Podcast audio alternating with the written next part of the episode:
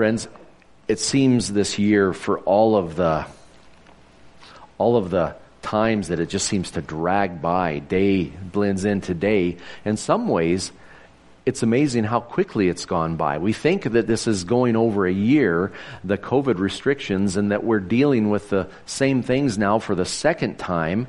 It's hard to believe how, how quickly it's gone by and how things have blended together. Before I go too far, there was a prayer request that Rachel shared earlier, and I didn't have my pen to write it down. And that's just an update for Jim Saylor. Remember, Jim has had a heart attack, and he's been in the Three Hills Hospital for a number of days now.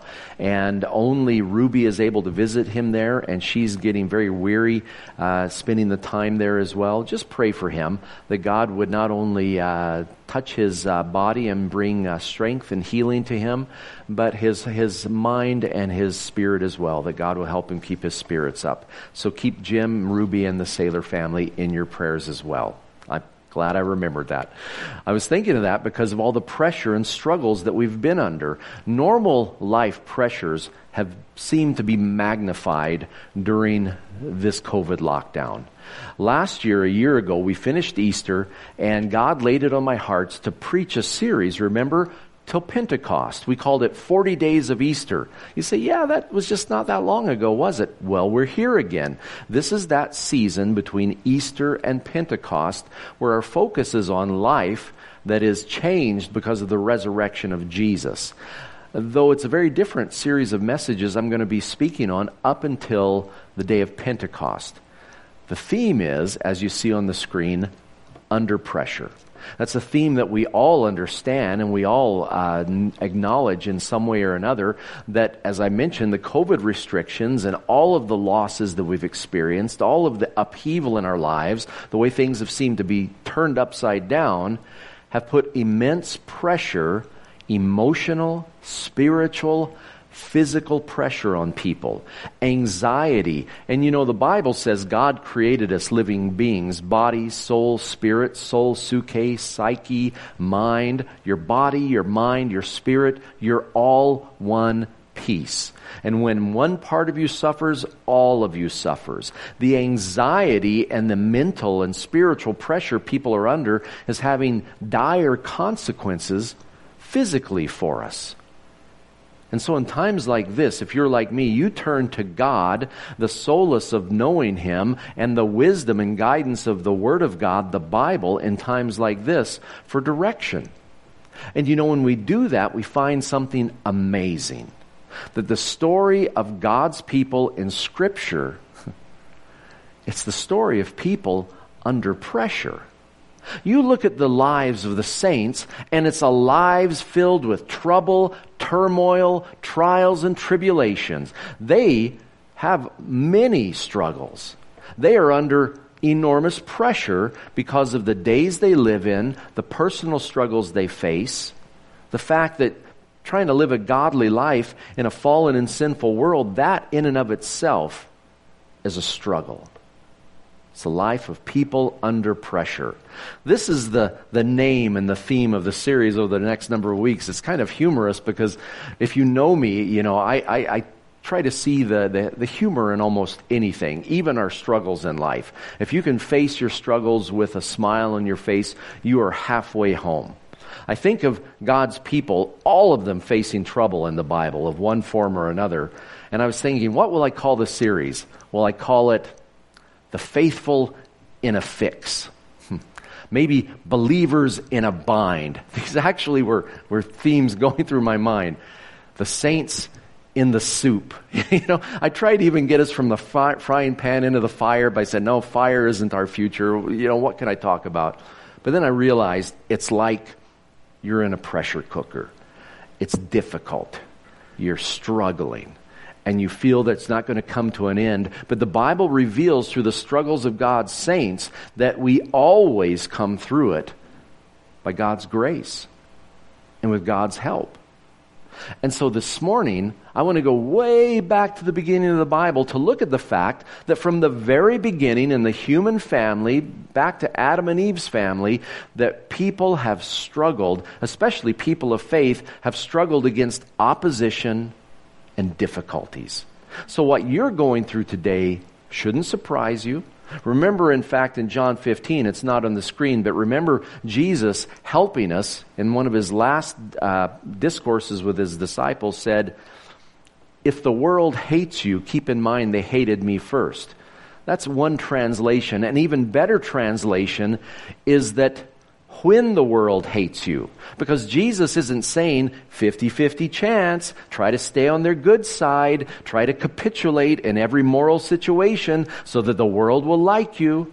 He never said that. He says you're salt and you're light. And you put salt in an open wound and it's going to sting.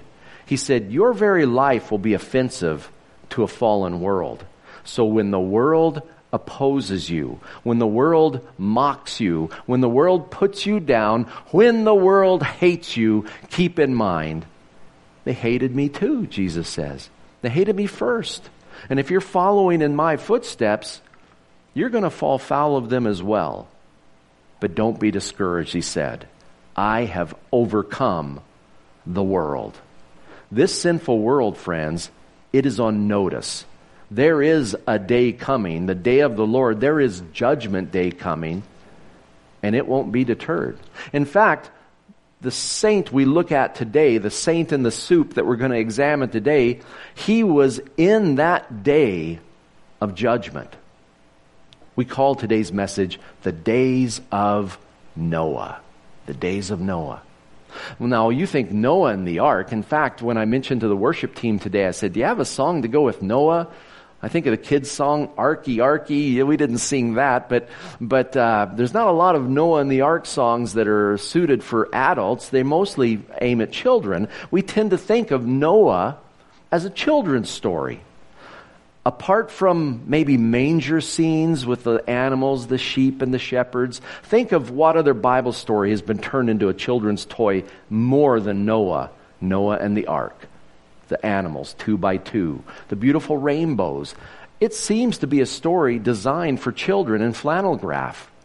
When in fact, if you look at the days of Noah, it's one of the most grim and violent stories in the entire Bible. In fact, when I look at the story of Noah, it depends on who you are. We often look at the story of Noah, the building of the ark, the animals two by two, the great flood. For instance, if you are a historian, you look at the historical parallels of the flood story. You know the other Near Eastern societies, the Sumerians and others, they have flood accounts that are very similar to the one we find in the Bible. Now, those people like to say, well, did we base the Bible account on those accounts? No. Those are humans remembering the same cataclysmic event. So historians think of that, the historical ties. Creationists like to look at the global flood and geologically and, and what it did to the fossil records and everything. That's where their focus is. Some people uh, try to hypothesize whether the dinosaurs themselves went two and by two upon the ark. And, and so you see all of these different focuses. If you're an adventurer, an explorer, you want to climb Mount Ararat in Turkey and find the remains of Noah's Ark. In fact, the American Apollo astronaut James Irwin spent his latter life on expeditions to Ararat trying to find Noah's Ark. How exciting would that be? But for all of this, we tend to forget the basic Bible teaching. The theme of the days of Noah is simple. Three things. Let's remember it. The first is sin. This is a story about the sin of mankind on steroids. It's society completely apart from God. Nothing is too depraved, too awful, too violent, too selfish. This is fallen mankind at our worst. Sin. That's the first theme. The second is judgment. God isn't going to put up with sin forever. He's bringing judgment upon sin. The first is sin. The second is judgment. And the third point of the story is salvation, which is found in no one else but the Lord himself. Salvation of all things through faith. That's something we understand as believers. We have been saved from sin and coming judgment because of faith in what God has done for us. That's the story of Noah. So we want to see this man living in these awful days and take the biblical story and apply it to our lives today. In looking at the different biblical events and people and groups in the weeks ahead, we're going to see some basic and simple themes that you can apply to your life today. God's Word, even in the oldest portions, the stories of the antediluvian pre-flood saints have things that we can live by and learn by today. The days of Noah. First thing we want to reiterate, I said the theme of sin is that Noah lived in bad days. Noah lived in bad days. If you have your Bible, I'd encourage you to keep it open to Genesis six, seven, eight, first verse of nine. That's where the story happens today. Uh, what precipitates this drastic judgment that God brought upon the earth? Genesis chapter six, beginning in verse one, the first three verses.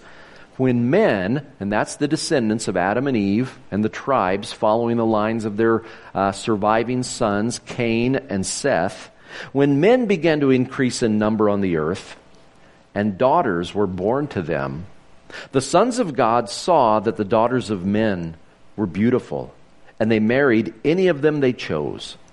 Then the Lord said, "My spirit will not contend with man forever, for he is mortal. His days will be one hundred twenty years. Now that is the beginning. It's like a bookend on this section. This is the event that kicks off the story of the cataclysm, the great flood, the judgment upon earth. Now what happened here has been much debated among Bible students. What is going on? The sons of God marry the beautiful daughters of men, and it seems that God is not pleased with it. Now, many people have looked at that, even some of the ancient Jews that lived between Old and New Testament times. In reflecting on this passage, they wrote in Jewish intertestamental literature, they said, well, the sons of God could be angels. Because in the book of Job, it uses that phrase more than three times. It says the sons of God, and it's talking about angels serving God. So angels intermarry with women, and God gets upset. And their children are these heroic beings called Nephilim. They're giants among men. So that kind of sort of makes sense. And the Jews said, well, maybe they were all killed in the flood, and the spirits of those, those hybrid monstrous Nephilim became the demons. That's interesting. That's where the Jews thought demons came from. But that's not taught in the context of Scripture. In fact, when you look at chapter six of Genesis, it follows directly in context with chapter four and chapter five. Starting in chapter four, you have the murder of Cain and Abel. You have Cain killing his brother Abel because he had an offering that was pleasing to the Lord. He wanted to walk with God, and Cain was more concerned about himself. Chapter four is Cain's descendant, that ungodly line of mankind that's spreading out. And violence seems endemic in them. And their sin, every generation grows worse and worse until you have murder and polygamy rampant. And then we come to chapter five, and it looks at the son that God gave to replace Abel, and that was Seth. And it seems his line walked with God. Among them was Enoch, who walked so closely with God that God took him straight into heaven. It said of that line, these are the people who began to call upon the name of the Lord. These are God's people. And friends, the phrase sons of God doesn't just mean biological son. It doesn't just mean ontological son. Jesus is the Son of God. Ontology means your being. But it also speaks of people and can be used of people who are followers of someone, who are adherents or believers in something. For instance, if you mention these people are the sons of liberty, well, they're people who believe in liberty and live their lives following freedom.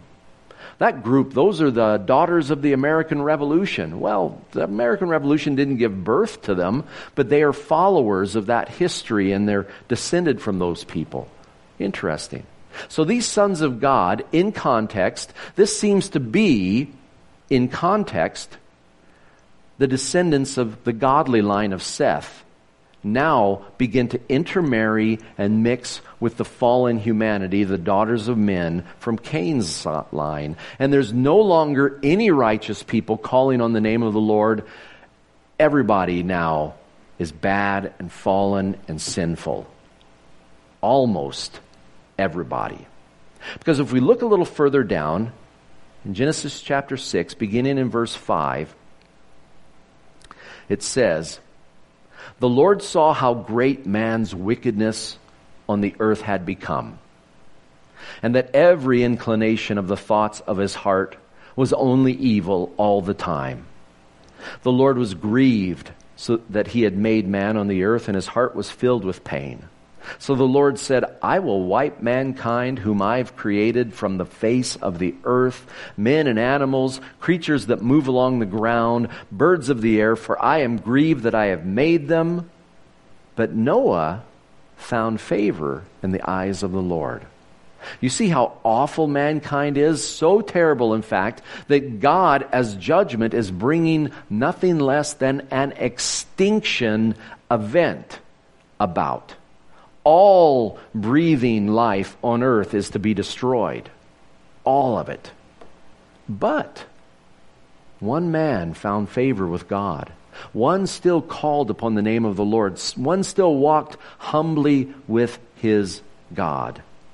And his name was Noah. We should take comfort in that. In fact, Noah, the name, means comfort. Because when he was born, his parents says, he gives comfort to us as our son.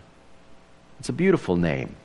Noah found favor in the eyes of the Lord.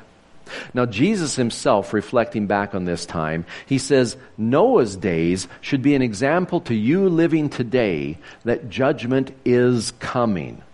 Though salvation was offered as well, and we'll see that in the story, judgment was coming. Jesus uses this very story as an example in Luke chapter seventeen, beginning in verse twenty-six. Jesus says, "Just as it was in the days of Noah, so also it will be in the days of the Son of Man. People were eating, drinking, marrying, and being given in marriage up to the day Noah entered the ark. Then the flood came and destroyed them all." And friends, that's how the return of Christ will be. It will take people unaware, like a thief in the night.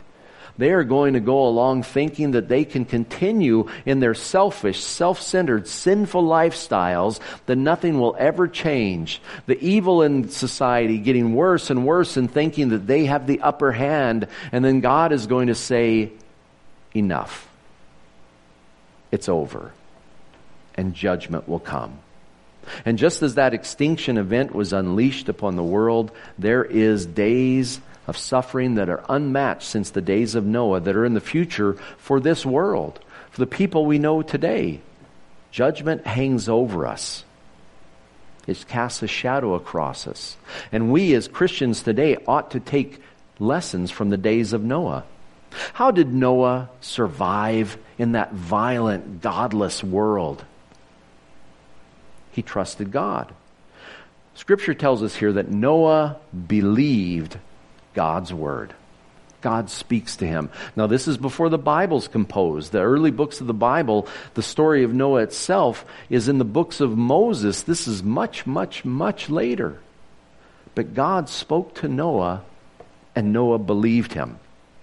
Now, we can reflect on that, the amazing part of that story.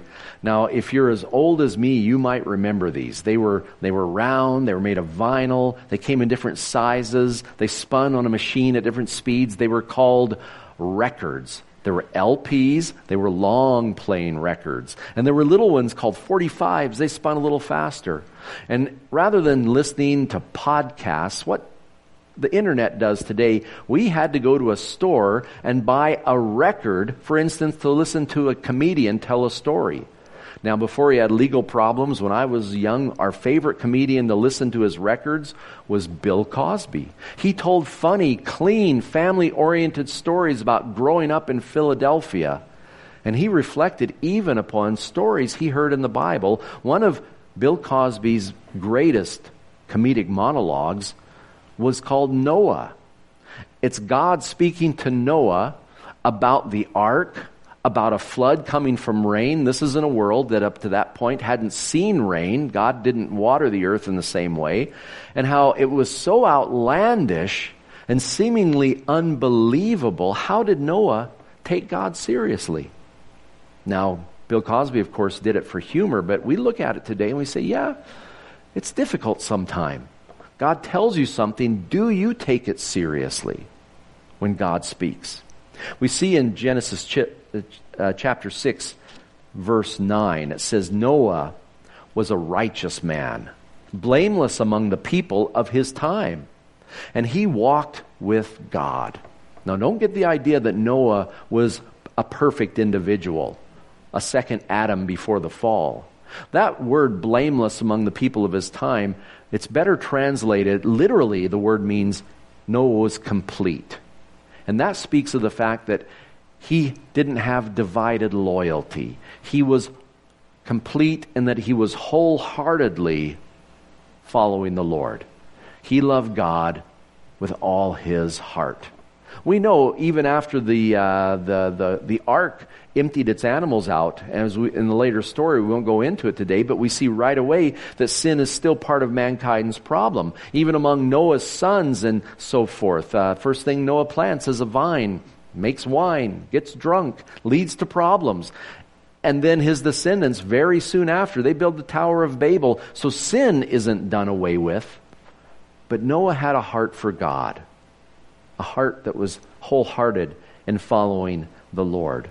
And one of his great strengths is that when God speaks to him, Noah believes him. Now, it's not all going to be up on the screen, just the beginning and the end of it, but I want to read the passage, the what God tells Noah, his marching orders, God reveals to him, beginning in verse eleven down to verse twenty-two. It says, Now the earth was corrupt in God's sight and was full of violence. God saw how corrupt the earth had become, for all the people on earth had corrupted their ways. So God said to Noah, I'm going to put an end to all the people, for the earth is filled with violence because of them. I'm surely going to destroy both them and the earth. So make yourself an ark of cypress wood. Make rooms in it and coat it with pitch inside and out. This is how you should build it. The ark is to be four hundred fifty feet long, seventy-five feet wide, forty-five feet high. Make room for it, make a roof for it, and finish the ark to within eighteen inches of the top. Put a door in the side of the ark and make lower, middle, and upper decks. I'm going to bring floodwaters on the earth to destroy all life under the heavens. Every creature that has the breath of life in it, everything on earth will perish. But I will establish my covenant with you, and you will enter the ark, you and your sons and your wife and your sons' wives with you. You are to bring into the ark two of all living creatures, male and female, to keep them alive with you. Two of every kind of bird and every kind of animal and of every kind of creature that moves along the ground will come to you to be kept alive. You're to take every kind of food that is to be eaten and stored away as food for you and for them. Now that's amazing. That one hundred twenty years that God mentioned at the beginning of chapter six was actually God spelled out the length of time until the judgment was coming. And so it seems that it took Noah over a century to do this, because it says in the final verse that says Noah, verse twenty-two, Noah did everything just as God commanded him. Incredible. He kept his hand to the plow, stayed on course, followed the word of God for one hundred twenty years. That's amazing.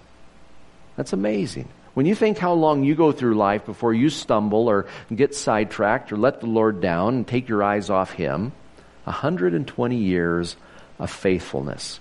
Noah was wholehearted, but he believed the Word of God. Friends, you'll receive so much advice, so many self-help books, so many gurus trying to direct you in life, but look no further than the Word of God. It is perfect and flawless. There are scripture passages that speak of the quality of God's word. First Peter, quoting the Old Testament, verse twenty-four, twenty-five of chapter one, "For all men are like grass, and all their glory is like the flowers of the field. The grass withers and the flowers fall, but the word of the Lord stands forever." Great Psalm one nineteen that speaks of the word of God, verse eighty-nine, "Your word, O Lord, is eternal. It stands firm in the heavens." God's word won't change. It won't pass away. Proverbs thirty verse five says, "Every word of God is flawless. He is a shield to those who take refuge in him." The word of God will extinguish the flaming darts of the enemy. It will salve your heart from the wounds of life. God's word is your shield and your refuge. If you're confused, look to God's word. Again, Psalm one nineteen, one oh five, God's word, it should say your word, is a lamp to my feet and a light to my path. God's word is perfect, it's flawless, it's true, it will protect you, it will heal you, it will guide you, it will make you wise for salvation. Noah believed God. He believed his word. Friends, in days of pressure, you need to believe the word of God too. But don't just believe it with your mind. Believe it with your whole life. Noah didn't just hear the word of God, nod his head and say, "That's interesting, Lord. I appreciate you sharing that with me. I will take that under advisement." When somebody tells you that, what they mean is, "I'm not listening to you. I listen with my ears, but that's as far as it goes. I'm not acting on it." Noah, we know he actually believed God because he acted on what God said. Noah built the ark. He committed the next century of his life and the life of his family to build the ark in a world that wouldn't understand. You're building an enormous boat in the middle of dry land, warning of a coming flood, which was going to come from rain, which up to this time was unknown to people. You talk about confusing to people. Genesis chapter seven speaks of what went on. The first five verses says, "The Lord said to Noah, go into the ark." The ark's now complete at this point in the story. "Go into the ark, you and your whole family, because I have found you righteous in this generation." Because Noah built the ark. He acted on his faith. "Take with you set of seven of every kind of clean animal." This is the earliest reference to clean and unclean animals. The clean animals are those that are at this point used for food and for sacrifice, pleasing sacrifices to God.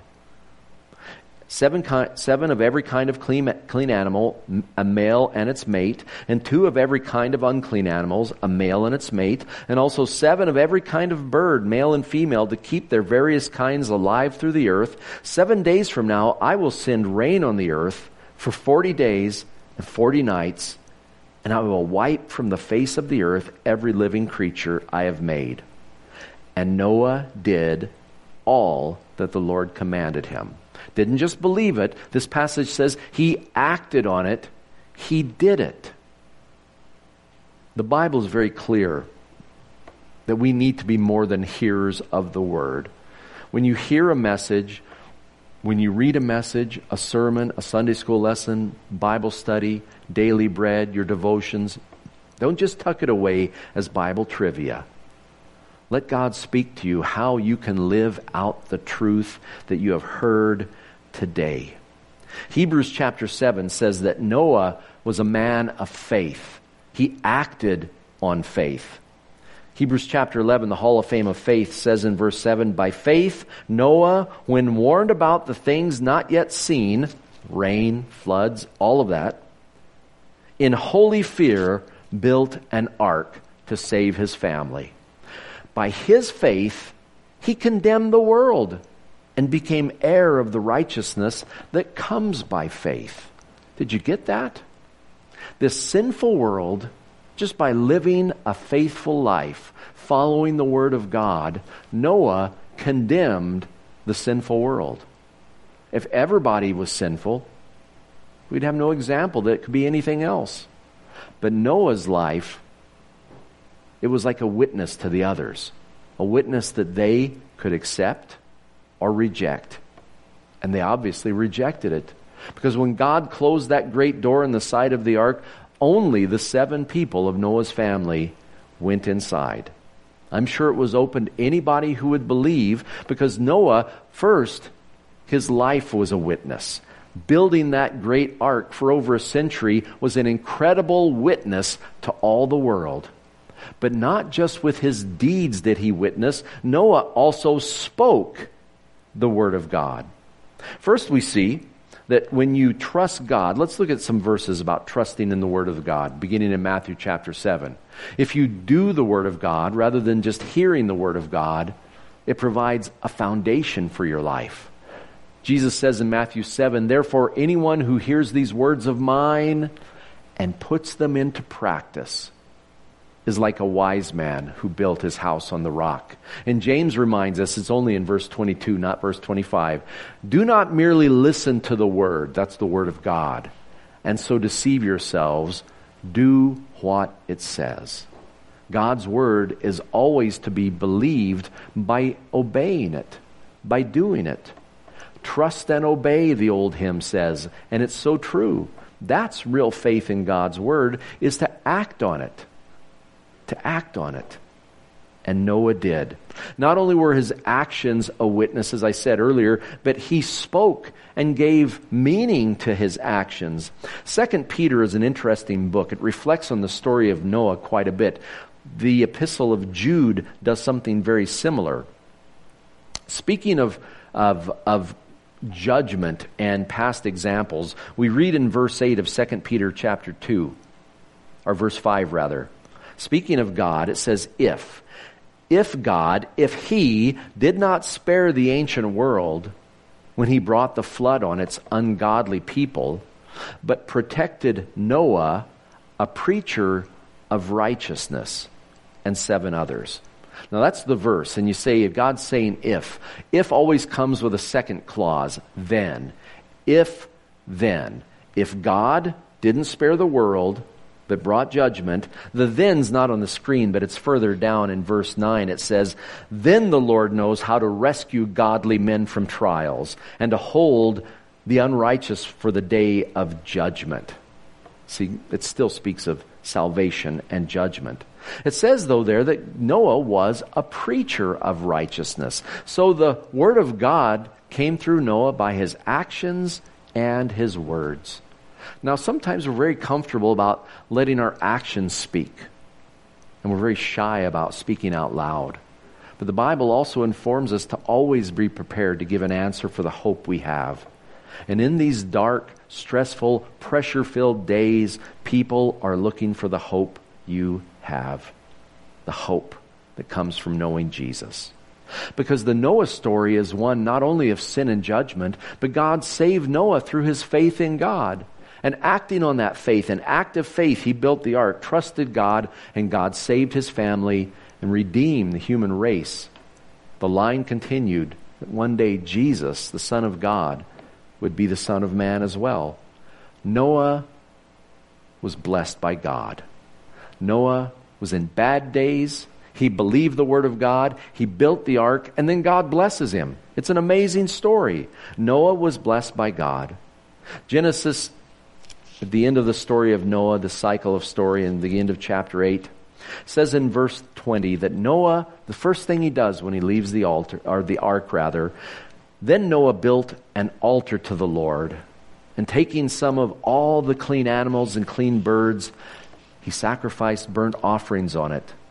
The Lord smelled the pleasing aroma and said in his heart," a heart that earlier regretted making mankind and destroyed the world, now God says in his heart, "Never again will I curse the ground because of man, even though every inclination of his heart is evil from childhood, and never again will I destroy all living creatures as I have done."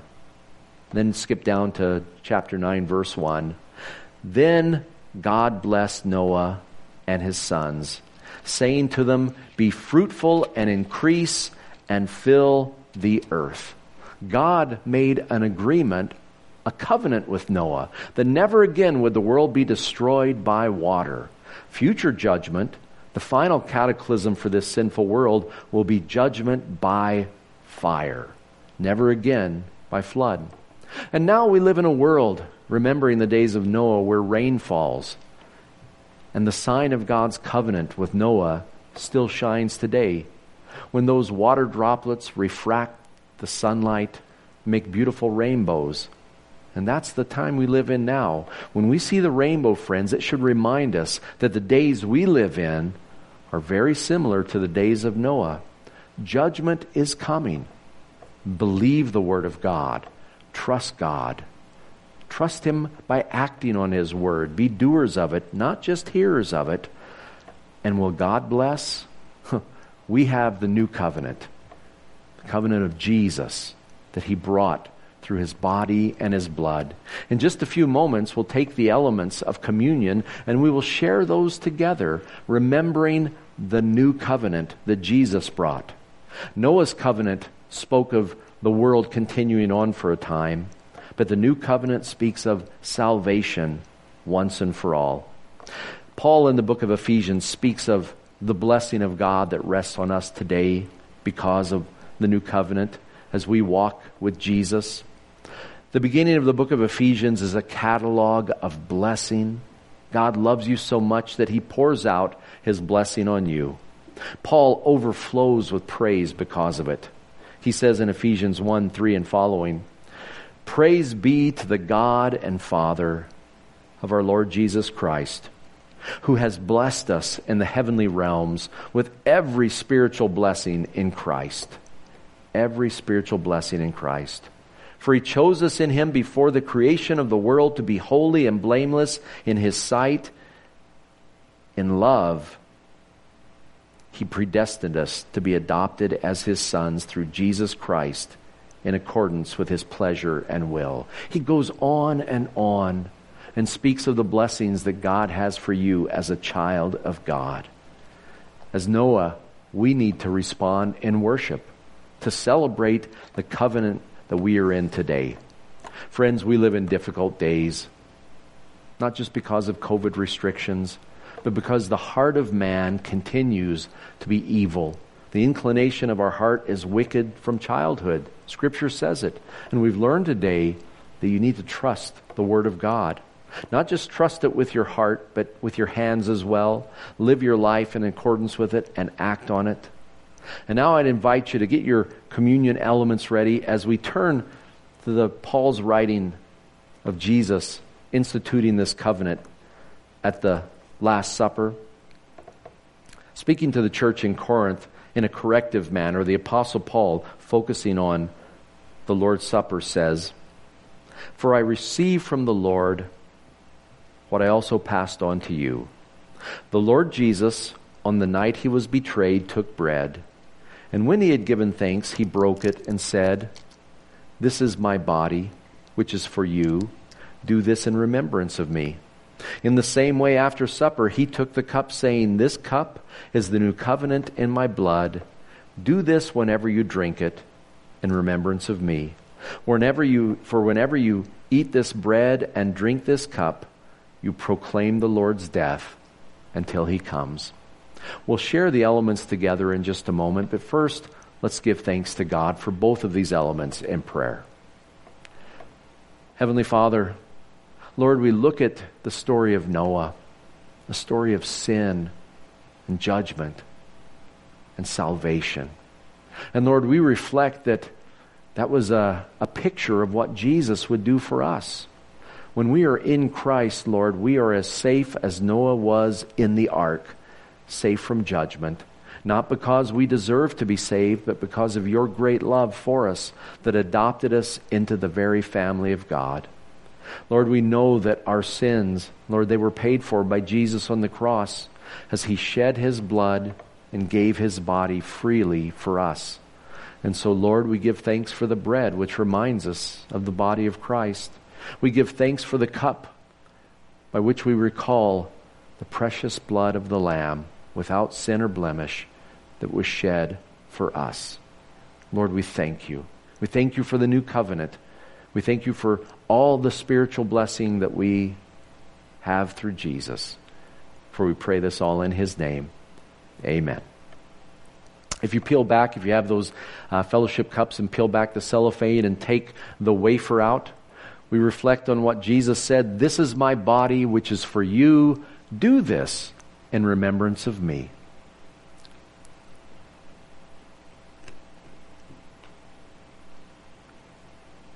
Amen. As we peel back the foil tab on the cup, as we take the cup in hand, we recall Jesus' words.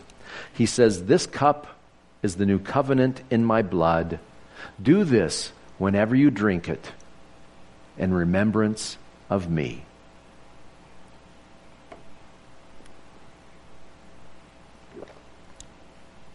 Amen. Friends, let's be dismissed with a word of prayer. Heavenly Father, we thank you for the table of the Lord. Lord, we thank you for that reminder. We need to remember. Lord, in remembering, Father, we celebrate Jesus' love for us until he returns. We know his return will be at the great and terrible day of the Lord. Lord, until that day of salvation and judgment comes, may we be faithful as in the days of Noah, Lord, to live lives that shine as a witness in a dark world, but also to speak the good news, the words of love, that Jesus came to save a lost world. Lord, bless us now as we go from this place of worship to our places of ministry. We pray all of this in the name of our risen Lord. Amen. Just a reminder, folks, on your way out of church, I always encourage you, take one or two of those little uh, communion cups home. So if you're ever at home and you want to partake, you have those elements available to you. Feel free to take them home. We have many more available. God bless you and keep you.